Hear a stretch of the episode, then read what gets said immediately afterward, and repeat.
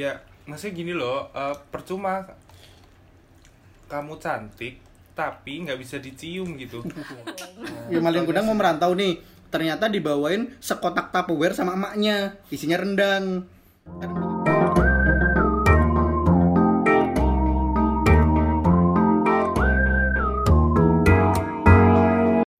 Hai, selamat datang di podcast Sumber Bahagia. Jadi eh, hari ini kita sudah memasuki episode ke tiga Tiga. tiga di season kedua ini. Dan eh, sebelumnya selalu kita mau ngucapin terima kasih buat teman-teman yang selalu mendengarkan kita, baik itu listener baru atau listener lama. Eh, kayak harapannya eh, semua pendengar kita selalu dalam keadaan bahagia dong ya pastinya. Amin Amin Amin. dari setiap apa pun aktivitas kalian ataupun apa yang sedang kalian tekuni gitu. Jadi kita harapannya apa pun yang kalian lakukan itu bisa membawa kebahagiaan buat kalian. Entah bagaimana caranya. Oke, jadi hari ini kita eh, bertiga mungkin enaknya kita perkenalan dulu sebelum menuju ke part-part selanjutnya. Jadi aku Kiki Aku ya ya. Aku Aski lagi seluruh lagi seluruh tiba-tiba dilempar dulu. Oke, jadi mungkin eh, mau minta maaf sebelumnya kalau misalkan nanti ada backsound backsound kayak mukbang mukbang gitu ya. jadi ada audio audio sedang meselurup eh, kuah-kuah. Itu sound gitu. effect. Ya itu sound effect kita semata. mana mungkin makan pas lagi rekaman Masa. Siapa tahu ada brand yang wah ini podcastnya jadi tertarik untuk makan gitu. Apa sih? Maksudnya gimana? Oke. eh, jadi membahas eh, di episode kali ini kita sudah siapin konten yang nanti bakal kita eh, bahas di segmen selanjutnya. Nah, khusus di hari ini eh, di segmen pertama ini kita mau eh, appreciate dulu nih karena akhirnya setelah sekian panjang perjalanan episode kita ada juga teman-teman yang tergerak untuk meng-email kita ke in- emailnya sumber bahagia Eh, ada dua orang sih cuma dua orang yang email tapi nggak apa-apa sih kita udah bersyukur tapi ada ceritanya bagus Iya, tapi ceritanya cukup menarik makanya mau kita bahas di episode ini karena eh eh, cerita-cerita yang dibawain teman-teman ini bersangkutan dengan eh, konten yang kita bawakan di episode sebelumnya ya, yaitu move on. Nah, karena Mungkin move on menarik banget kali. Wait, Udah banyak yang belum bisa move on relatable. Iya ini aku belum bisa move on. dari siapa? Dari mie ini. Eh, kita makan mie ya? siapa yang makan mie itu nggak sehat ya? Instan. Oh, ini nggak sehat loh. Oke. tapi pedesan Oke, jadi eh, karena ceritanya cukup panjang, kita sudah baca sebelumnya, jadi mungkin kita bakal sampein poin-poinnya eh tentang email ini. Jadi yang pertama case-nya datang dari seorang wanita. Dia sebelumnya juga ngucapin thank you ya buat kita yang sudah sebelumnya membahas tema tentang move on mungkin momennya pas ya Iya, sebenarnya harapan kita itu sih untuk membahas konten-konten yang lebih deket sama atau apa yang terjadi dengan kehidupan kita supaya lebih relate sama teman-teman pendengar kayak gitu. Dan mungkin tema move on ini lagi banyak dialami sama orang-orang di sekitar kita ataupun pendengar kita. Jadi langsung aja ya mungkin ke email pertama. Jadi intinya eh, email ini datang dari seorang wanita, Namanya? dari orang cewek. Sebut anonim ya. Bunda. kita semuanya pakai anonim, kita nggak sebutin nama dari seorang wanita, di mana wanita ini sebelumnya udah per- eh, menjalani hubungan pacaran lumayan lama bertahun-tahun, ya let's say lima tahunan sama pacarnya cowok ya dong sama pacarnya nah di fase yang udah cukup lama berpacaran ternyata si cowoknya ini selingkuh. Oke selingkuh. Dan posisinya mereka tuh LDR gitu kan. Nah selingkuh si cowok men- selingkuh dengan pasangan barunya dan eh, ironinya wait, Ironinya. Siap terus. ironinya ternyata perselingkuhan itu bukan hanya sekedar perselingkuhan tapi si cowok memutuskan untuk menapaki jenjang yang lebih serius sama si cewek selingkuhannya ini alias pacarnya sekarang Taruh. enggak enggak ya enggak, mungkin ya pacaran dulu kali ya. Terus akhirnya datanglah si cewek eh, akhirnya yang curhat ke kita ini bilang kalau si pa- mantan cowoknya sama selingkuhannya mau menikah gitu. Sakit kan? Nah, tapi yang membuat si cewek ini semakin gak ikhlas karena dia merasa cewek yang bakal dinikahin sama mantan pacarnya itu tidak lebih oke daripada dia. Sudah lebih oke tuh apa? Physically nggak ya? tahu ya dia merasa kayak eh, kayak kurang oke daripada dia mungkin dari fisiknya dia ngerasa gue lebih cantik kok. Doi maunya nikahnya sama dia. Emang ada cewek di dunia ini yang mengaku kalau pacar mantannya lebih cantik sekarang? Nggak sih. Nggak ada nggak bakal. Sudut pandang kayaknya itu. Nggak Jadi mau siapa pun tuh. Iya, Iya, kayak- kayaknya lebih nggak oke kayaknya versinya. Mm-mm, walaupun eh, itu tidak diutarakan di lisan tapi di hatinya pasti bilang kalau gue lebih oke daripada Wah. selingkuhan lo pasti kayak gitu. Nah itu. Jadi dia nanya gimana sih caranya untuk lebih ikhlas apalagi dia ngerasa kayak ih ke- kenapa sih harus nikahin sama dia padahal lebih cantikan aku atau lebih okean aku? gitu. Ayo silakan bapak-bapak saya seruput sebentar. Gampang kali ya gimana gampang lagi Gampang lagi. Enggak, soal ngiklasinya ya itu kayak eh, tergantung seberapa luas hati Cik. Seberapa luas? Enggak, Lagu. maksudnya permasalahannya adalah karena mungkin si cowok tuh eh LDR mungkin ya. Dia Mm-mm. nulis gitu kan karena LDR. iya karena mereka LDR Ya, maksudnya gini loh, eh, percuma kamu cantik tapi nggak bisa dicium gitu. ya maksudnya maksudnya jauh kan, oh maksudnya ya oke kehadirannya tuh nggak kehadirannya semu gitu, Mm-mm. cuman cuman via Via Valen eh via bukan. sorry maaf Waduh, Via via Valen. JNE via ini apa chatting, video Iya. call gitu ya nggak bisa dibawa ke mana-mana gitu. Berarti nggak lebih cantik nggak apa-apa asal tiap hari bisa. Ya nggak tiap hari Siapa? lah, bisa Bertemu. jalan, Hmm. bisa Bisa makan bareng, Bisa pengajian. bisa aku baru mau ngomong itu. Eh, iya ah, kalau rasa ngiklasinya sebenarnya itu udah jadi power loh menurut kayak yang dia lebih lebih nggak oke gitu Mm, mm, mm. kayak I see kok mau sih sama itu Mm-mm. gitu loh itu itu menurutku udah jadi power tersendiri buat buat move on menurutku kayak ya ah, gimana ya?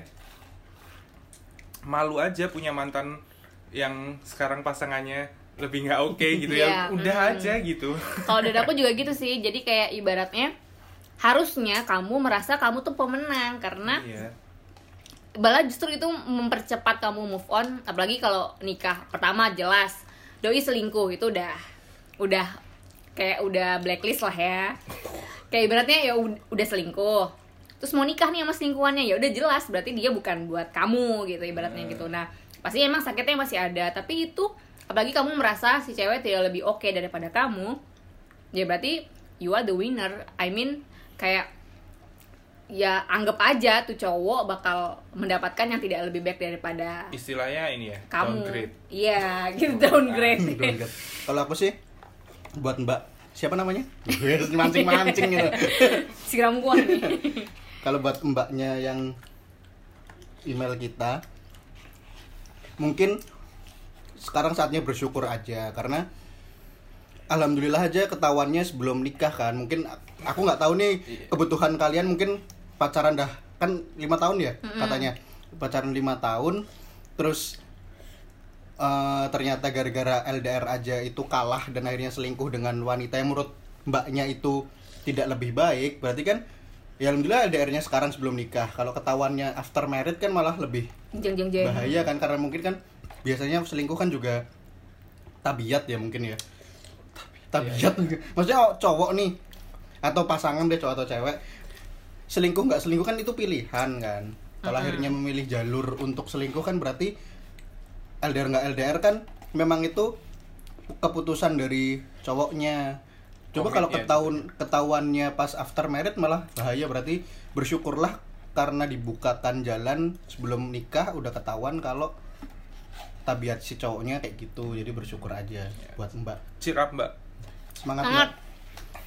Mungkin didengerin lagi konten kita minggu lalu tentang move on yang ngobrol sama diri sendiri lah Ya, dan segala macam Iya, dinikmatin caranya ya cara ikhlasnya beda-beda kali ya. Cara bisa jadi beda-beda. bisa juga kayak cari apa teman baru kayak Hmm. pasangan baru menurutku nggak salah loh kayak itu kan pandangan orang aja yang kayak ini baru putus kalau udah jalan sama yang lain gitu menurutku sih sah sah Iya, aja sasa- lagian kan cowokmu juga udah jalan sama cewek lain Iya. jadi lebih jelek Wadaw. Eh, jelek, lebih nggak oke Kamu terlalu frontal loh, belum tentu lebih jelek, tapi lebih nggak oke. nggak oke tuh apanya gitu Tapi sih biasanya kalau cewek mungkin physically ya.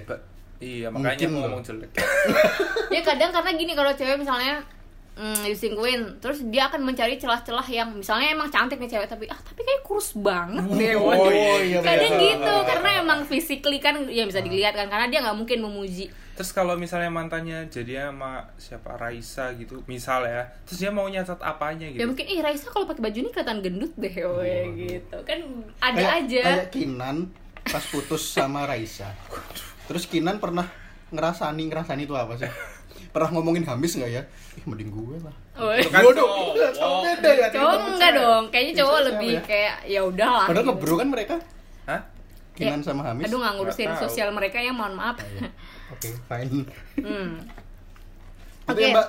Cheer up Mbak. ya pokoknya kita bisa didengerin lagi ya ada be- beberapa cara yang kita sudah mm, share di episode sebelumnya kalau aku sih lebih prefer itu menikmati proses move on itu pasti bisa kok mat oke next email ini mungkin bisa Paye tolong bacain Pak Ye. atau tolong ceritakan intinya Aku bacain aja ya, bentar.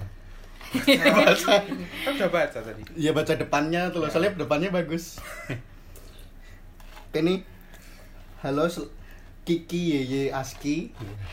Kayak apa coba Kiki Yeye Aski lagi? trio Trio trio macan. Terus namaku nggak usah disebut ya. Aku pendengar kalian dari episode 1 yang dulu. Terus Wow. makasih buat konten yang tentang nikah nih relate banget dan waktu itu aku sama pasanganku dengerin ini bareng dan ternyata ini bisa jadi referensi kami. Wow segitunya ya? Katanya sih gitu Alhamdulillah. alhamdulillah, ternyata ada yang kayaknya agak panjang kami. ya. Terus udah cuman pengen ngasih tau itu aja ini dengerin podcast kita. Oh. tapi emailnya udah? Emailnya udah lah ya nggak. Diintiin aja lah panjang kayak punya Kiki tadi. Punya Kiki panjang lagi. Aduh.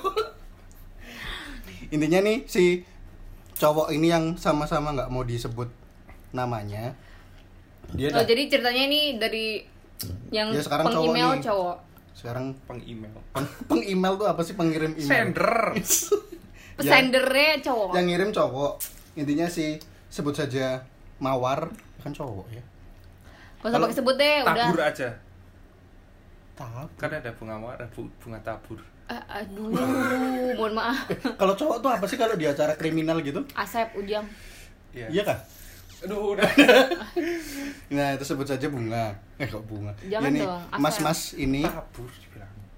Jadi dia udah mau nikah sama pacarnya itu yang katanya dengerin podcast kita episode nikah itu. Tapi eh si masnya ini dan mbaknya kan mau tunangan. Nah, ternyata si mbaknya itu minta bikin acara tunangan yang resmi. Padahal orang tua mereka udah bertemu secara formal, tapi minta acara resmi. Nah, karena si masnya sibuk, kerjanya mungkin biasa akhir tahun, jadi katanya minta ditunda acaranya untuk Januari atau Februari. Tapi gara-gara itu jadi ketahuan tabiat aslinya. Si ceweknya tuh ngerengek-ngerengek jadi suka marah-marah, jadi hubungan mereka malah jadi nggak asik katanya. marah-marah kenapa ngurusin Gara-gara kayak si cowoknya tuh kayak nggak mau kayak ngindar gitu loh versi si cowoknya ini. padahal sibuk Padahal sibuk katanya akhir tahun mungkin akuntan atau apa juga kurang tahu ya kerjanya akhir tahun sibuk kayak gitu. Nah, terus dari situ padahal cowoknya udah DP gedung katanya. Waduh. Udah DP gedung. Nah, tapi si cowoknya gara-gara ngelihat sifat asli ceweknya ini dia memutuskan untuk gagal nikah katanya gitu. Hmm. Nah, mundur gitu jadi katanya sih dia memutuskan untuk batal dan belum ada waktu ngirim email bilangnya dia udah memutuskan sama pacarnya buat tidak menikah. Aku kurang tahu nih seperti apa. Nah dia yang yang ditanyain tuh apakah keputusan ini betul atau enggak? Ataukah hanya kemarahan sesaat? Atau misalnya ini betul gimana sih cara move onnya?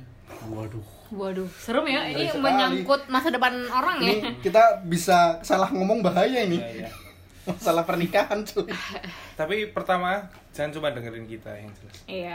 Carilah banyak referensi. ya mungkin teman dekatmu diajak Iya. sharing Kalau ada- teman-teman yang udah gagal-gagal nikah dikumpulin nih Mungkin punya referensi teman komunitas siapa tahu kan komunitas gagal nikah tuh kenapa gitu Iya. kan. Makanya. Atau yang akhirnya gagal terus kan ada kan yang gagal nikah akhirnya berhasil nikah Iya. gitu. Cara healingnya gimana? Udah itu solusi kita Mungkin Mbak Kiki Mbak Kiki, oke kalau aku sih hmm, fase untuk memutuskan akhirnya menikah itu kan pasti panjang ya.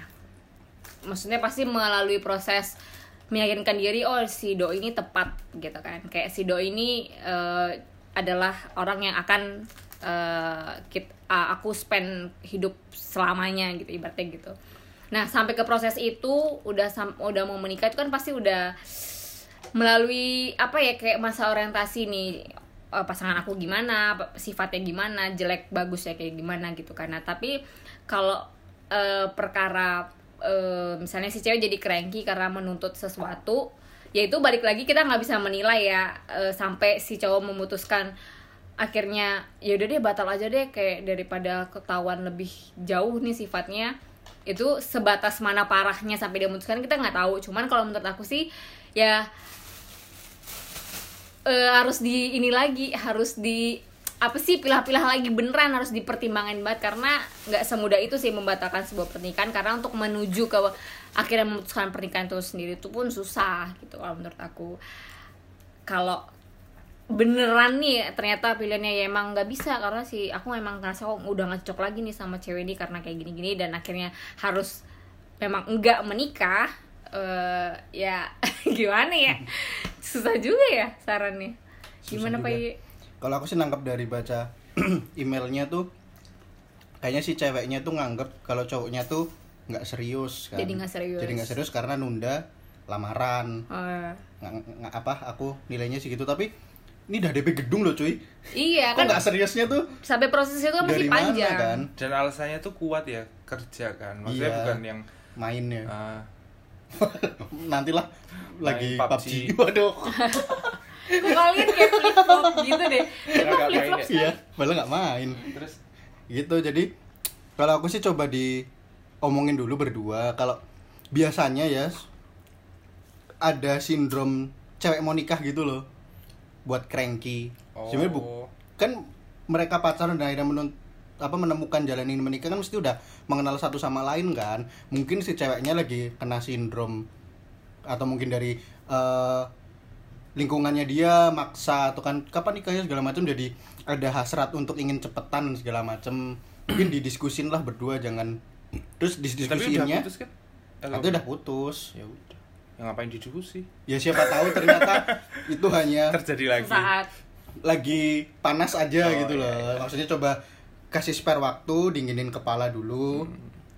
ngobrol lagi, ketemu TikToknya nggak nih, gitu. bawa Iya. terus Kalau kalau misalnya ternyata memang after didiskusin memang nggak pas ya, udah. Hmm. Gitu sih kalau aku. Oh, kalau aku sedih. Dia udah DP gedung ya Udah DP gedung cuy. Nominalnya nggak tahu ya Kalau- berapa. kalau DP batal gitu balik kasih duitnya nah baru mau nanya ada cancellation fee nggak sih kalau pernikahannya batal tuh? Biasanya sih kalau di kalau semua aspek ya kayak kayak apa? DP sih kalau DP tuh Enggak. dekor terus makan apa Nah, itu.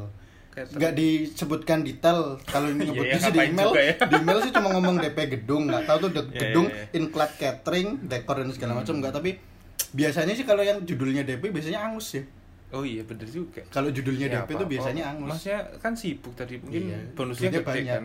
Bisa buat nutup biaya gedung tadi.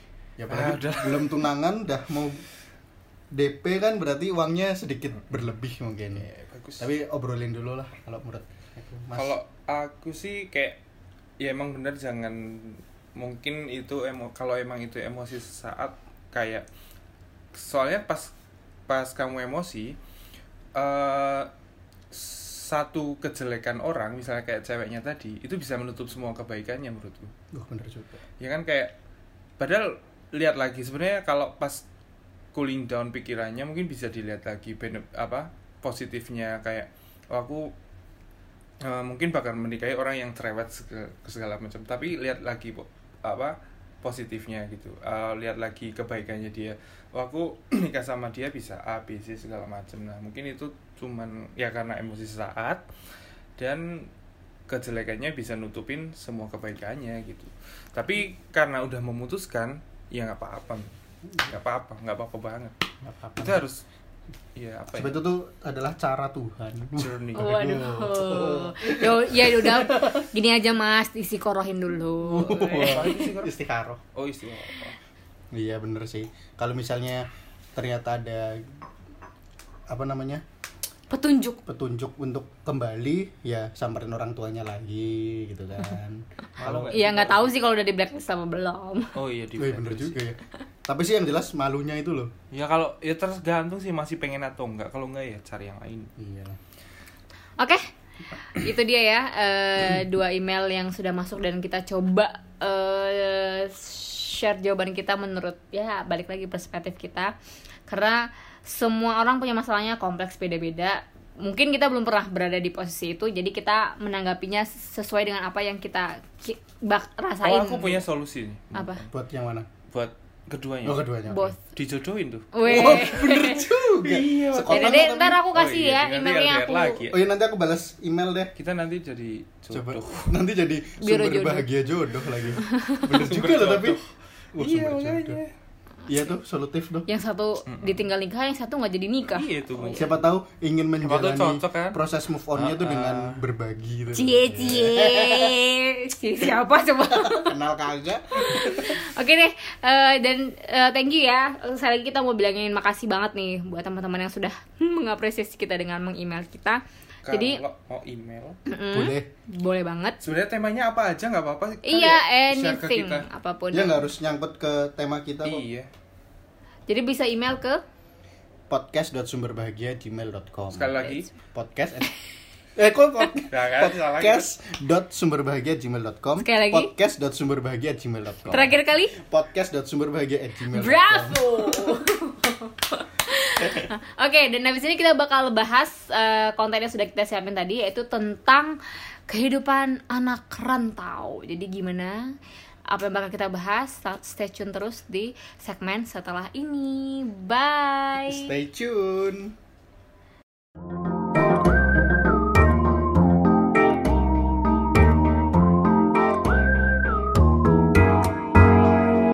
Yup, welcome back with us. Jadi di segmen kali ini kita bakal bahas kayak yang kita sudah eh, bilang di segmen sebelumnya, kita mau bahas tentang eh, specifically ten- eh, gimana sih jadi anak rantau. Karena kebetulan kita bertiga ini sekarang posisinya lagi ngerantau ya di kota besar seperti Jakarta ini. Jadi eh, yang mau kita bahas itu eh, apa sih rasanya jadi anak rantau atau mungkin juga kenapa sih harus merantau atau kenapa beberapa orang juga memilih untuk tidak merantau. So this is eh, perspektif kita tentang merantau. Siapa duluan mau ngomong? Mungkin Aski kenapa alasan ngerantau Ki? Kamu kan dari kuliah ya? Kamu SMA-nya di juga. Wonosobo kan aku lagi tanya Aski gitu loh. Ya kita deh. kayaknya terot enggak eh, kenapa kuliah di nggak di kota kenapa ngerantau dari kuliah karena ya pertama jelas kayak udah jadi apa ya karena di kotaku sendiri itu nggak ada kampus yang Oke. bagus gitu iya nah Tapi ada kampus gak sih beneran? ada Ada beneran. ada namanya Unsik Universitas Asik-Asik Ngarang. Universitas Sains Al-Quran beneran ada Oh iya deh. tapi ya Itu banyak pendakwah di Wonosobo. Gitu. iya mungkin Oh mungkin. Oke. terus eh, itu sih yang mendorong eh, ngerantau sebenarnya ya bapak ibuku juga tahu pendidikannya Ah, ah. di situ gimana udah mendorong aku buat keluar gitu ke Semarang atau Jogja gitu tapi sebenarnya yang lebih dari itu eh motivasiku merantau pertama kali ya pengen jauh dari orang tua. Maksudnya merasakan Why? merasakan kebebasan gitu.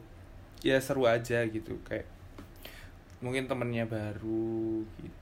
Tapi ya karena masih deket ya jadi kayak nggak terlalu kerasa gitu. Ah, ah, Jogja Wonosobo kan cuman 2-3 jam gitu kayak Wonosobo London gitu kan. Iya. mau pulang mikir. Mahal tiketnya. harus bikin paspor. Iya. gitu. Apa lagi ya? Berarti Udah sih. alasannya pendidikannya? Berarti kalau misalnya itu kamu- dari orang tua pendidikannya. Oke, kalau kalau dari dari, kamu? aku ya pure pengen lepas aja dari orang tua gitu. berarti bukan karena pendidikannya? Bukan. Bukan. Berarti kalau misal kamu lahir di kota yang pendidikannya cukup mumpuni tetap akan keluar? kamu tetap akan keluar. Tergantung kotanya sama tergantung kondisi keluargaku saat itu. Iya bener. Banyak faktor sih kenapa orang Iya, maksudnya merantau kayak ada orang yang eh, betah banget sama rumahnya kan. Ada Oke. kan yang walaupun udah merantau dia kayak seminggu sekali pulang gitu. Ada kan kalian per- pernah Ada, orang-orang kayak gitu temanku ada tiap minggu pulang. Iya Ap- karena nggak ngekos ya di perantauan dia tidurnya di kampus tuh loh enggak lah Iya terus kalau aku kan karena background keluarga aku bukan yang membentukku jadi orang yang bukan betah di rumah gitu kan. hmm. Ya jadi merantau tuh malah enjoy bukan yang sedih gitu ya berapa minggu nggak pulang kangen Berat gitu. gitu. Bukan kayak gitu sih. cowok lagi ya Iya, ah, nggak nggak Nggak ngaruh sih nggak ngaruh. Itu seksis banget sih kamu. iya tahu dasar Nanti dimarahin sama feminis iya loh. maaf ya kamu kamu gimana Kamu kamu nggak pet- potensi tadi band sama Oh feminis. iya nanti tiba-tiba di take down dulu nggak ada. Kalau aku mungkin sudut pandangnya hampir sama. Kalau dari pendidikan, sebenarnya orang tua tuh di tempatku kan ada universitas negeri yang relatif bagus lah, Bagus kan? Bagus. Ya, yang i- biru eh biru lagi, kuning itu alma maternya. Oh, anak Depok ya? UI bukan? unsuet unsuet unsuet Un Unpad Waduh. Universitas Pak Dirman. waduh. Oh, iya bener ya? Ya bener. Tapi karena mungkin yang pertama aku pengen jauh dari orang bukan pengen jauh ya. Kalau pengen jauh tuh kayak gimana? Tuh pengen mengerasakan pengalaman lain di kota yang lebih banyak peluangnya mungkin Sampah itu sama aja. Enggak maksudnya gini Enggak, pesan kota kamu juga Enggak, bos. banyak intinya sih bosen di Purwokerto Oh, karena kotanya. Karena kota- straight Kotanya. to the point aja bosen di dong. Purwokerto Oh, iya, aku juga sih Wonosobo kan cuman kayak jam 9 mati gitu kayak portal gitu loh. Kayak Dulu zaman aku SMA belum ada mall, terus eh, bioskop ada tapi telat kayak misalnya sekarang lagi tayang di bioskop Jakarta gitu misalnya apa di Sekarang Jogja itu paling dua bulan 2018 baru Waduh. nyariin Titanic. Iya kayak sekarang ternyata eh, How to Train Your Dragon tuh baru yang satu ditayangin di sana padahal kan sekarang udah tiga gitu kan misalnya gitu tapi yang jelas pengen kota lebih besar terus role modelnya kakakku juga kuliah di Jogja soalnya Oh, ya oke. itu pengaruh sih kayak temen-temenmu masa angkatan-angkatan sebelumnya pada kuliah di Nah, sana iya. juga kan ya itu udah kayak apa sih? Ya mungkin pola pikirnya Role juga role modelnya, modelnya SMA aku rata-rata kalau nggak kuliah di Purwokerto ya di Jogja. Jadi pilihannya tuh cuman itu di saat itu. Jadi ya udahlah aku ke Jogja aja gitu. Ya, hampir sama sih kalau di tempatku kayak 80% mungkin ya kuliahnya di luar karena memang nggak bagus menurut Jadi kalau yang buat nggak ngerantau pas kuliah, eh aku pernah ngerantau ya kan SMP itu kamu cuma sebentar. Oke, jadi kalau aku eh, tinggalnya di Jogja gitu ya. Eh, dari kecil di Jogja, pernah sekali. Enggak dari ke- enggak dari kecil. Ya dari eh, SMP lah gitu. Jadi pindah dari Sumatera ke Jogja. Akhirnya aku eh, menjalani proses panjang hidupnya di Jogja. Nah, sempet sih eh, setahun eh, sekolah di boarding school gitu di daerah Jawa Timur. Boarding school. Iya, emang boarding school, cek deh. Dan sekolah aku yang itu. Ya bener tapi kalau disebut pondok pesantren di Jawa Timur tuh juga bener Iya juga bener nggak dan lebih mau spesifik spe- tuh loh. nggak mau spesifikasi ke sana nanti aku labelingnya ah, Ci anak alumni situ gitu Iya, kan oke. Terus jadi di boarding school itu di daerah Jawa Timur itu cuman ya karena asrama gitu gitu jadi mungkin pengalamannya nggak banyak sih. Jadi balik lagi ke Jogja. Nah eh, dari lulus SMA pun kuliah juga di Jogja sampai akhirnya sekarang menikah baru pertama kali dalam hidup merantau yang bakal lama karena ngikut suami ke Jakarta. Nah kalau aku sih faktor kenapa tidak merantau karena yaitu eh, aku merasa Jogja punya fasilitas yang sudah cukup untuk aku yang nyari opportunity, nyari teman baru karena kalau aku masuk kampus mana pun, aku pasti bakal ketemu sama orang dari mana pun. Aku sih Iya, mikirnya gitu ya kan. Mau kamu mau masuk kampus mana? Itu karena kamu kebetulan di Jogja ya, Nah, karena itu. kota yang sangat banyak didatangi Iya, orang gitu. kompleks banget orang mana pun tuh pasti ada. Jadi aku tidak perlu ke mana-mana untuk ketemu orang lain. Aku sih mikirnya gitu dan karena juga pendidikan di Jogja juga sangat bagus gitu kan. Jadi aku mikirnya kenapa sih harus pergi gitu. Hmm. Nah, cuman mungkin fase mempertanyakan berani tidak merantau itu mungkin udah lulus kuliah kali ya. Karena udah beda lagi tuh ceritanya. Pendidikan terus sekarang kita lebih mandirinya dituntut bener-bener yang harus menghasilkan uang sendiri gitu sih. Mungkin Ya aku pun juga kalau di Jogja nggak bakal ngerantau juga sih kayaknya. ya kan. fasilitas kayak yang kalau faktornya ya tadi kan entertainment kan Mm-mm. itu udah tersedia pendidikan oke ya tinggal keluarga nih gimana mendukung nggak buat tidak merantau gitu Iya. kan Tapi kalau aku, misal pun aku terlahir di katakanlah Jogja karena kita kuliah di Jogja, dari kecil di Jogja, belum tentu aku kuliah di Jogja. Walaupun dengan Hmm, dengan apa namanya? Indahnya. Dengan indahnya dengan fasilitas yang udah mumpuni karena mungkin di saat SMA kayak aku mikir pengen lepas dari orang tua tuh karena ingin lebih mandiri sebenarnya. Ada kefaktoran ke sana. terus tuh padahal cuman nggak nggak nggak pengen disuruh pulang nggak ada yang yang sok wah cita Jam segini harus- mandiri gitu Iya. nggak Maghrib cuman itu Maghrib nggak boleh main lagi gitu ya. Karena aku dari SMP udah boleh keluar gitu loh. Maksudnya main ya nggak ada halangan untuk main. Pergi ya pergi tapi kayak ingin lebih mandiri lagi, pengen uh, full activity nggak sama orang tuamu nggak tahu sekali tapi sih. tapi ya nggak tahu kan ini hanya berandai-andai aja kan bisa jadi kalau aku dari kecil di Jogja bisa jadi aku malah nggak kuliah di Jogja mungkin bisa di Jakarta Amsterdam apa malah ke Purwokerto ya? apa malah unsut Iya kan? bisa jadi iya misal atau mungkin ke ya iya. Iya, what is ya? Oke, nah tapi sebenarnya kayak aku yang eh, tinggal di kota yang terlampau nyaman kayak le- let's say kayak Jogja gitu ya.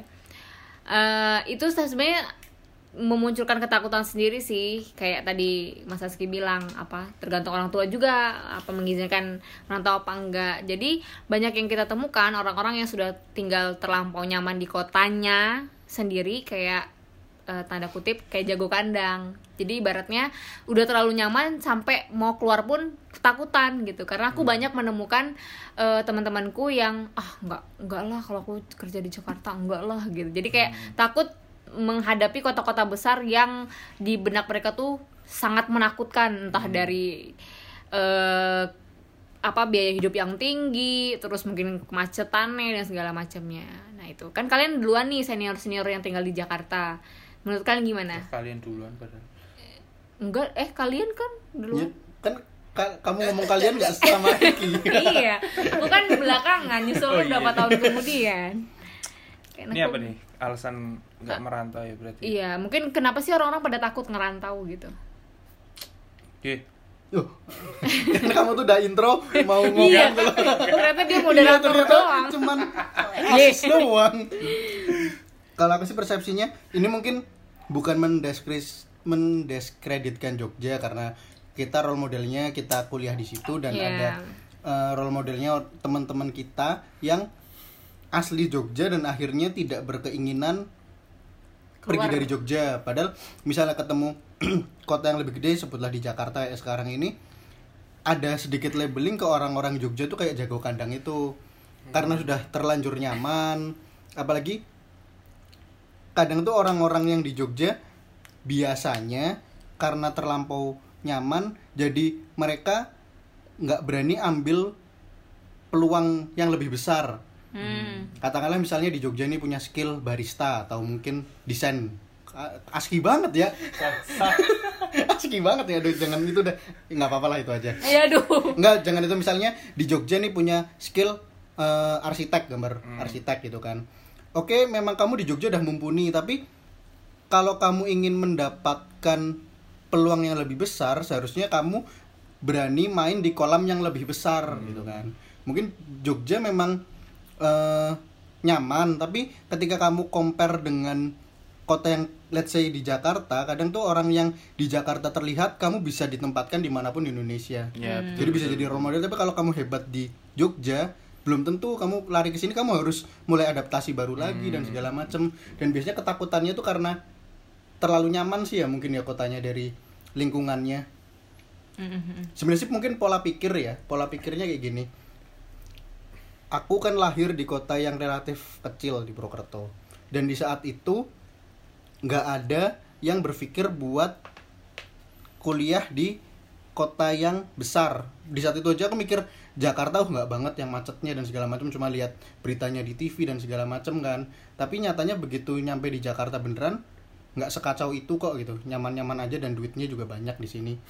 Yang ya maksudnya yang duit ya akhirnya duit. Maksudnya gini pola pikir waktu aku SMA itu aku nggak punya lingkungan yang berpikir untuk menangkap peluang lebih besar. Misalnya aku di SMA nih patokanku untuk bisa melangkah lebih maju cuma ke Jogja padahal sementara misalnya nih aku dari kecil sebutlah di Jakarta ngeliat orang-orang Jakarta ketika dari kecil di Jakarta SMA di Jakarta mereka pikirannya udah keluar negeri tuh. Mm-mm. karena mereka tahu peluang wah di sini udah nggak cukup nih Iya. kita Karena pengalamannya Jakarta kurang sendiri itu kayak top of mind dari daerah rantau di eh, bagi ini ya buat orang-orang di daerah kan. Iya, Jadi benar. orang di, di Jakarta di Jakarta udah udah habis Ya gitu ya. kayak dapatnya udah segitu terus pengen lebih lagi lebih lagi lebih lagi jadi ya tapi itu balik lagi sama cukup enggak ya. ya kayak Iya. enggak. kalau udah di daerahnya sendiri udah merasa cukup ya fine tapi kalau menurutku buat improve uh, skill segala macam merantau tuh meningkatin banget ya Iya. Ya. Uh, kalau yang ngomongin jago kandang tadi menurutku tuh uh, gimana ya? Harus bisa lihat ini juga sih. Memang peluangnya di kota besar tuh memang lebih gede kayak yang dibilang ya tapi harus lihat ini juga uh, potensi diri kemampuan skill gitu. Kayak ya kamu nggak ngapa-ngapain tapi mau ke Jakarta ya nggak? Mau Iya. apa gitu merantau pun maksudku harus ada tujuan sih. Mm. gitu ya belum tentu merantau jadi lebih bagus kan Iya, Iya, iya, iya. benar. Ya kan?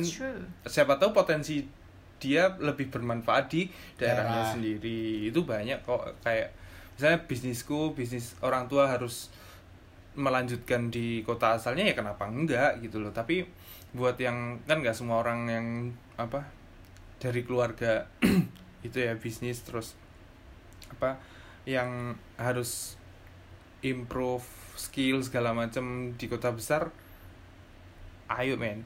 Kayak apa sih? Kalau kalian takut gara-gara macet gara-gara penuh sesak itu tuh ke- ka- menurutku karena kalian belum ngerasain aja gitu. Kayak aku pernah kok punya pikiran anti Jakarta gitu. Iya sama. Hmm. Iya pernah kayak macetnya. Tapi men aku tuh kayak kalau ya, contoh deh kita rekaman podcast gitu. Aku rumah eh, tempat tinggal kita kan jauh ya. Iya, iya. aku eh, kita harus ketemu nih. Aku naik kereta. Maksudnya di sini udah disediain fasilitas fasilitas fasilitas yang Hmm. menunjang mobilitas transportasi segala macem dan tinggal kamunya aja bisa adaptasi nggak? Mau mau mau nggak buat gerak gitu sih berarti Setuju, sebenarnya setuju. eh, tingkat growth diri tuh di itu ya kemauan diri masing-masing ya Iya dan Mm. dan sebenarnya tuh masalah macet itu tuh piece of cake man maksudnya gini loh ada yang lebih besar dari itu maksudnya motivasi buat uh, memenuhi kebutuhan hidup itu sebenarnya harusnya nggak jadi masalah besar tentang Mm. kemacetan Mm. gitu-gitu sih kan orang kan sebenarnya kebutuhan utamanya kan aktualisasi diri kan menurut oh, siapa lagi gue lupa? Menurut Oh, siapa? Siapa Ada kayak anak psikologi itu? udah, udah lumayan banget. keren. Udah lumayan keren ya? Ya udahlah itulah nanti cari. Eh, ya itulah nanti aku cari. Mungkin dikat dulu nanti pas yang kalian ngomong aku nyari referensinya. Jadi kebutuhan dasar manusia itu sebenarnya aktualisasi diri. Kadang tuh orang nggak puas dengan diri sendiri dan kayak sebutlah tadi misalnya eh, ketika kita punya skill yang mumpuni kita akan menjadi bisa lebih besar di kota yang besar Iya. Mm. ya misalnya kamu mungkin fotografer ketika kamu cuman motret di daerah misalnya kamu terkenal di Purwokerto atau di Jogja atau Wonosobo atau Trenggalek atau Tulung Agung sana sih Why that? atau bau-bau gitu misalnya kamu terkenal di situ ya udah sebatas itu aja loh tapi kalau ketika kamu terkenal di kota besar misal misalnya kayak di Jakarta kamu bisa ke mana Skalanya aja setelah itu. besar ya? skalanya lebih besar kayak kamu tuh nge-branding sekali doang tapi udah kena scope semuanya gitu loh.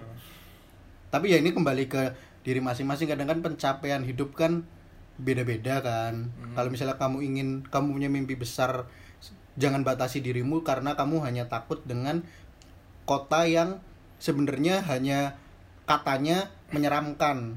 Mm. katanya tuh menyeramkan padahal mungkin di Jakarta ini sebenarnya gimana kita menyikapinya ya Iya. kalau menurutku sih gitu Jakarta tuh nggak salah ya. sebenarnya Tapi Jakarta tuh nggak yang salah tapi banyak yang nyalain kayak macet ya aku juga ngerasain macet aku dulu juga takut dengan kemacetan tapi ketika di di Jalanin. jalanin biasa aja gitu loh Iya. ada orang yang macetnya sama tapi BT-nya lebih dari aku padahal kita keadaan macet yang sama jadi. Nah itulah tergantung. kenapa menurutku tuh gede banget Jakarta karena ya macet, stres segala macam. Tapi ada juga apa hiburannya, entertainmentnya Ya. itu juga banyak juga. Hmm. Itulah ya pinter-pinter work life balance aja sih menurutku. Mm. setelah ini kayaknya kita dimarahin Pak Anies banyak orang ke Jakarta nih Nggak, tambah Oh iya, padet ya aku aku akan membalancekan gitu. Kalau menurut persepsi aku sih gini, kalau kita itu tadi benar kalau kita punya skill yang mumpuni dan segala macam, it's okay merantau. Tapi nggak ada salahnya juga kita back to the apa kembali ke daerah. Ah iya benar-benar. Itu nggak apa-apa. Jadi gini, untuk tadi yang kita bilang di awal tanda kutip jago kandang alias udah kebetahan di satu daerahnya dia saking nggak berani untuk keluar nggak apa-apa asalkan kamu bisa membuktikan kalau kamu juga bisa sukses di sana gitu itu Iya. nggak apa-apa banget kalau menurut aku daripada kalian merantau yang gambling itu tadi kayak you don't know your what is your potential tiba-tiba ya udahlah semuanya ngerantau ngerantau aja gitu. Ikut ngerantau tapi ternyata hasilnya juga nggak dapet. Tapi di daerah kalian justru kalian bisa ngembangin potensi kalian secara optimal. Mungkin karena link kalian udah banyak. Per apa sih udah tahu lingkungan atau pasarnya di daerah kalian gimana. Akhirnya mungkin kalian build bisnis atau kerja di sana udah ngerti banyak ya it's okay gitu loh. Justru kalian bisa sukses di daerah kalian tapi dengan ngembangin potensi yang kalian punya. Kalau menurutku sih itu. Nggak apa-apa nggak ngerantau atau eh, tidak apa sih kayak tidak mengikuti tren eh, yang ada atau kalian tidak berani dengan alasan kalian bisa sukses di daerah kalian itu sendiri. Itu sih kalau aku. Tapi biasanya orang Padang kan udah ngerantau ya? Kak, jangan itu kok kayaknya aku jadi itu sih? Rasis, seksis. Ya Allah aku nih Kita keluarin aja apa nih orang? ya kita kata jadi Enggak, maksudnya biasanya orang-orang itu apa namanya merantaulah kan ada pepatah merantaulah sampai ke negeri Cina kan ya itu kejar lah ya. Mohon Aku- maaf. aku keluar aja lah nggak kalau misalkan ini ngomongin orang Padang Ya. sebentar eh, apa sih intermezzo ya intermezzo kayak orang Padang tuh ada apa ya jiwa perdagangannya tuh udah tumbuh dari kecil mungkin nenek moyangnya tuh Nah. perputaran perdagangannya Itu. jadi merantau ya makanya rendang kan rendang kenapa akhirnya terkenal di seluruh Indonesia itu gara-gara merantau loh Oh iya. iya gara-gara dia Jadi? move wa- waktu anaknya mau merantau misalnya sebelah Malin Kundang gitu kan Malin Kundang mau merantau di Malin Kundang Padang ya. ya aduh iya dong ya Malin Kundang mau merantau nih ternyata dibawain sekotak Tupperware sama emaknya isinya rendang kan rendang kan lama tuh Iya, Bisa basinya lama, lama bener, ya kan? Aku lama. aja boleh nggak ini pas pas ngedit?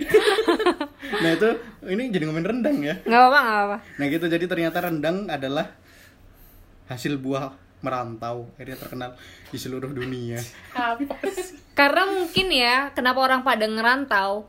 Di Padang sih orang pedagang semua, jadi kayak udah habis itu. Oh iya. Saingannya pergi. Heeh. cari peluang Karena nggak pernah puas berarti ya eh, kamu pergi ke Tamci Tanah Abang, udah itu bahasanya udah berubah, nggak bahasa Jakarta lagi, udah bahasa Padang. Bahasa. Terus kalian kenapa ngerantau?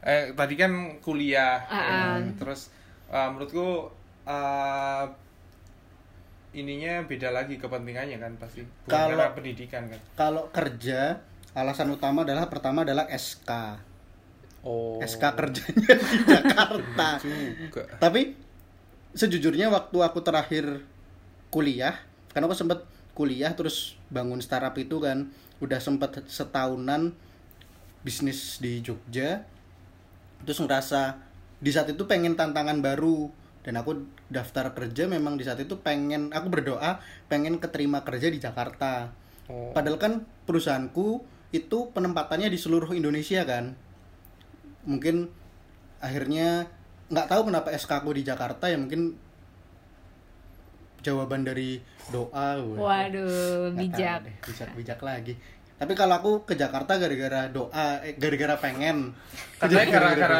SK, gara-gara doa, gara-gara pengen. Apa sih maunya? Pertama, yang jelas kan yang Sekali mutlak lagi gara-gara nih. SK itu yang mutlak tapi kan sebelum SK kan ada doanya dulu Oh, gitu loh. oke. Iya kenapa pengen? pengen tantangannya jadi waktu di Jakarta tuh kayaknya pengen lah nyobain di sini gitu walaupun ini nggak tahu nih aku berarti almost tiga tahun di Jakarta kan setiap kali ngelihat gedung-gedung tinggi atau jalan itu pengen deh jadi orang-orang yang apa ya menguasai Jakarta ini banyak banget peluang kayak gitu loh maksudnya loh kok bukan cuman jadi penikmat tapi jadi pekaryanya Waduh. Karya lagi ya. Per pekarya apaan sih? aku keluar aja lah kalau Iya, gitu ya kamu assalamualaikum. Assalamualaikum. Kalau aku ya udah nggak usah ditanya kenapa ke Jakarta karena suami saya kerja di Jakarta apa gitu. Tapi sebenarnya kalau ditanya "Eh, gimana sih rasanya ngerantau apalagi nikah bener-bener ini? I don't know why ya kayak aku biasa aja gitu aku nggak homesick kayak eh, mungkin karena orang tuaku juga sering main ke Jakarta tapi nggak cuman itu aja main Iya. Lu nggak main loh orang tua ke Iya Jakarta. ada kerjaan di Jakarta gitu. Nggak maksudnya aku tidak mendramatisir keadaan jauh dari orang tua eh, abis nikah langsung ikut suami di kota besar seperti Jakarta. Ya udah sih nyaman aja karena karena di sini aku jualan online dan ternyata opportunity jualan di Jakarta tuh oke banget menurut aku Nah, karena itu tuh yang paling di bold tuh jualan online kalau mulai dari Jakarta tuh iya that's true. ongkirnya murah se Indonesia soalnya. Kan bikin podcast sendiri. itu kak jadi gini berarti gini kalau misalkan kalian takut akan sesuatu cara untuk menanggulanginya adalah cari sesuatu yang membuat rasa takut itu hilang misalnya takut sama eh, jalanan macet ya. Coba lihat jalanan yang nggak macet di Jakartanya. Ternyata ada gitu loh. Misalnya aku menuju kantornya suami aku ya ada momen-momen yang nggak macet gitu. Ada jalan-jalan yang nggak Iya, sebenarnya tuh macet. macet kan nggak 24 jam. iya that's Malam nggak macet. Kemarin liburan Natal tahun baru Oh, lancar sekali. banget gitu loh. Jadi jangan terlalu eh, hanyut sama ketakutan misalnya semua mua mahal ya kalau kalian eh, makan tiga kali seharinya GoFood mulu ya mahal tapi ada kan alternatif lain misalnya seming kadang ke pasar masak gitu-gitu semua itu bisa gitu loh jadi jangan eh, selalu dihantuin sama ketakutan gitu sih Kalau. Aski kenapa memutuskan ke Jakarta nggak ada SK kan kamu kan? Iya. Kamu kan memang ada niat. Kalau aku SK Enggak. kan. iya aku- bener ya aku- berarti dia yang paling niat Iya, ya kan? Enggak, Go- sebenarnya go karena nggak ada pilihan. Sebenarnya ya. Sebentar. Sebentar. sebentar Kita nggak ngomong kita apa-apa nggak loh. ngomong juga Karena gini ya, aku eh, udah murtad dari akuntansi kan. Oke. Mm-mm. Aku juga. eh, maksudnya aku ke dunia yang lebih ini Fun. lagi Beda. beda lagi. Maksudnya eh, aku lebih milih ke dunia kreatif gitu. Sekarang daerah mana yang industri kreatifnya berjalan, marketnya tinggi, eh, membutuhkan banyak karyawan segala macam, perputaran uangnya juga bagus. Di mana kalau nggak di sini? Setauku ya di sini gitu. Ya walaupun pertama aku dulu pekerjaannya di Jakarta minggir ya. Jakarta Tapi minggir. Bukannya Buat- Tangerang. Itu masih Iya. Jakarta ya? Eh, yaudah. jahat nih orang. Ya keluarganya maksudnya kan banget. aku ma- aku karena karena alasan itu aku pindah ke sini. Aku pengen punya karir pet di sini. Ya itu. Karena nggak ada pilihan ya. Akhirnya ya itu tadi ada yang lebih besar dari yang macet. Itu ya motivasiku buat eh, ke- terjun di dunia kreatif ini sih. Menurutku yang bikin aku nggak masalah sama hal-hal yang seperti itu yang padahal tadinya ogah-ogahan di Jakarta sekarang malah nggak mau pulang waduh Waduh. Berarti kebutuhan aktualisasi diri ya. ya secara nggak langsung gitu kali tapi aku nggak pernah nyebut aktualisasi diri itu Mungkin- kepepet aja gitu Mindset untuk berkembang lebih ya. iya kadang kan mungkin kalau kamu bekerjanya bukan di industri ini belum tentu kamu pengen ke Jakarta kan iya makanya aku dulu denial banget ke sini misalnya kamu cuman jadi sebutlah akunting. Iya. Kau kan ya di Jogja juga banyak. Iya makanya. Tapi nggak juga nih kalau akunting kamu pengen kerja di Big Four harus ke Jakarta cuy. Nah. kalau yang akunting beneran. Ya itu sih. Oke. Oke. Oke juga. Terus eh, menurut kalian kalian udah berapa lama sih? Almost three years kalau aku. aku almost one year. Tiga tahun aku setahun. Lah apa yang eh, yang kalian dapat terus sampai ngerubah diri kalian gitu. Di kota Selama ini? merantau ya atau ya kan kita di Jakarta ya atau kalian Jakarta tuh seperti apa gitu. Biar orang-orang takut nggak usah ke sini kalau kita ngajak orang kan padahal setiap kali lebaran iklan eh, iklan berita di TV nggak boleh ngajak orang ke Jakarta kan? Iya. Aduh. ya kan? Nggak tahu. Kan kayak misal lebaran pulang ke kampung kalau punya Oh, teman iya, iya, iya, yang iya. nggak Ha, punya skill Iya, jangan ke iya. Jakarta karena udah macet gitu kan. Tapi kita malah Emang mengajak ada ada ada. Nggak tahu nyampe sekarang nggak pernah nonton TV soalnya. Iya. kalau aku sih yang jelas udah disebutin tadi semua sih sebenarnya. Kalau misalnya kamu ingin lebih ya coba di kota yang material ya berarti. lebih besar gitu materi. Dan mungkin memang biaya hidupnya lebih besar tapi yang kamu dapatkan di sini juga jauh lebih besar sebenarnya. Kayak peluangnya tuh banyak banget gitu loh. Kayak aku aku kerja kerja kantoran dari jam 8 sampai jam 5 sore. After office aku bisa ngelakuin hal lainnya di Jakarta gitu. Kalau misalnya cuman di daerah kan mungkin cuman main atau mungkin marketnya memang tidak sebesar itu. Ya. kayak gitu sih. Hmm, kalau aku sih eh, tinggal di Jakarta, aku sih tidak nggak bakal bilang kalau aku bakal selamanya tinggal di sini. Nah, iya, Ses- Semuanya ada eh, opportunity-nya gitu. Waduh, beda dikit Bener dong. juga. Ya sebenarnya kita tuh hidup di mana eh, opportunity-nya itu lebih bagus menurutku gitu aja. Kalau sekarang mungkin aku dan Yeye merasa opportunity-nya lagi bagus di Jakarta, tapi tidak menutup kemungkinan someday misalnya aku ngerasa udah cukup nih, mungkin di Jogja lebih bagus atau di daerah lain lebih bagus, kita mungkin bisa bakal move gitu kan. Nah, tapi untuk eh, merantau sendiri apalagi ke kota Jakarta Hmm, susah gampang.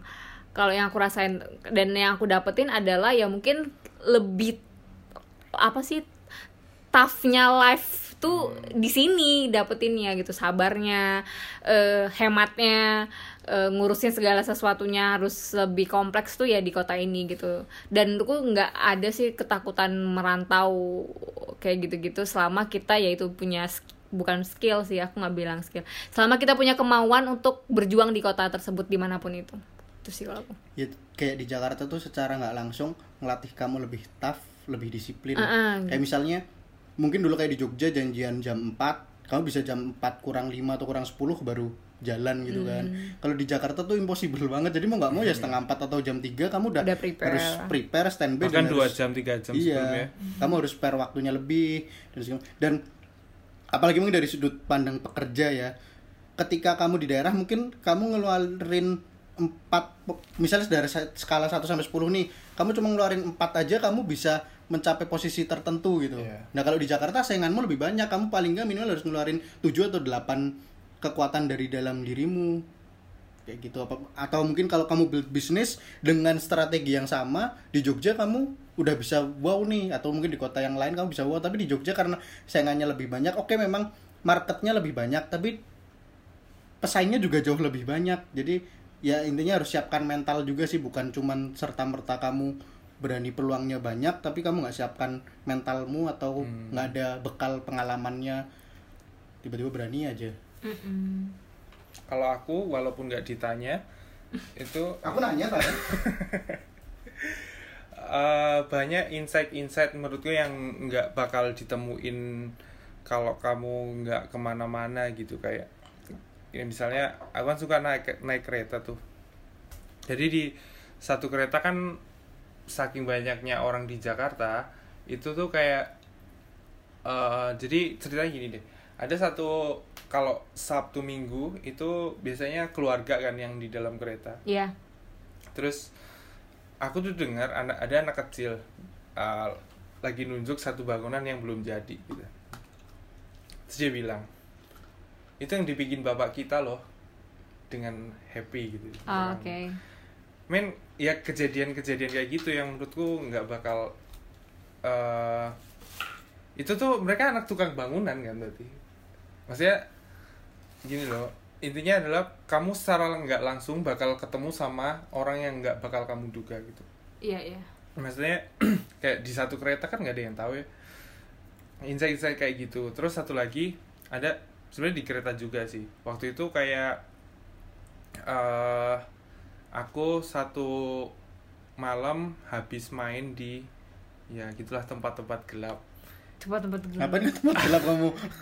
ini Apa? gitu Haus ya? haus gitu, tapi tempatnya gelap gitu deh terus oke pulangnya kan karena aku tinggalnya di agak di luar Jakarta kan perlu naik kereta tuh terus aku di situ bisa bandingin mana orang yang ngabisin duit taruhlah 10 juta dalam satu malam sama yang 10 juta untuk dua bulan tiga bulan itu loh Iya. kontras di situ loh maksudku Ya, insight insight itu yang ya kalau nggak ke sini Jadi perbandingannya banyak ya. iya makanya itu aku, banyak aku ya. lebih lihat ke sekitar kayak orang-orang itu seperti apa itu it- ya di luar materi segala macam itu sih yang aku dapat gitu aku belajar di situ ya seneng sih Oke. Oke, jadi konklusinya adalah merantau itu merantau boleh Merantau boleh. tapi lihat keadaan Eh, gitu gak sih Iya. Ya, Jadi kita mungkin eh, dari tadi menyampaikan sudut pandang kita tentang kita nyebut Kota Purwokerto, Jogja, Jakarta itu bukan pure yang kita sebutkan adalah mutlak harus diikuti. Dalam artian karena itu kita best. berbagi sudut pandang maksudnya ketika kamu dari kota yang lebih kecil peluangnya ke dan tempat punya yang lebih potensi ya ya ke tempat yang menurut kamu lebih besar peluangnya jangan takut untuk merantau Iya. ketika kamu punya mimpi yang gede besar seperti itu. apalagi yang ya itu macet segala macam men come on ya. kayak misalnya kamu orang Jakarta ternyata ngelihat di Singapura peluangnya lebih besar ya oke gitu loh. Maksudnya sudut pandangnya jangan takut untuk merantau. Kita pengen ngajak orang buat move gitu. Fo- Ya, nggak keep moving forward gitu loh. Jangan takut untuk eh, jangan membunuh mimpimu karena ketakutan yang belum kamu lakukan sebenarnya. Mhm. cobain aja dulu. Kalau gagal ya balik lagi nggak apa-apa. Iya kan mencoba. Ya oke mungkin segitu kali ya pembahasan kita tentang lika-liku kehidupan perantau seperti kita ini. Ya harapannya sih kita eh, siapa pun yang sedang merantau ataupun yang sed- akan memutuskan untuk merantau bisa sukses dengan semua mimpinya dan gitu juga kita ya yang sedang membangun mimpi-mimpi ini.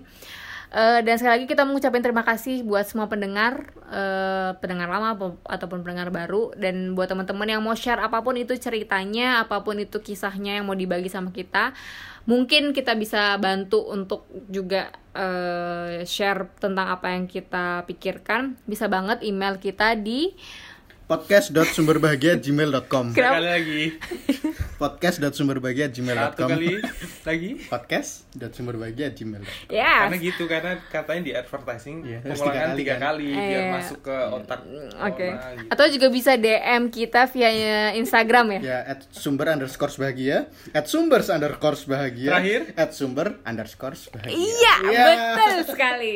Ini yang promo cuma aku sih jadinya nggak apa-apa kalau rame-rame kalau rame-rame oke itu yang bisa kita sampaikan di episode kali ini. Harapannya bisa bermanfaat buat teman-teman semua dan sampai ketemu lagi di episode selanjutnya. Bye. Bye-bye. have a nice day everyone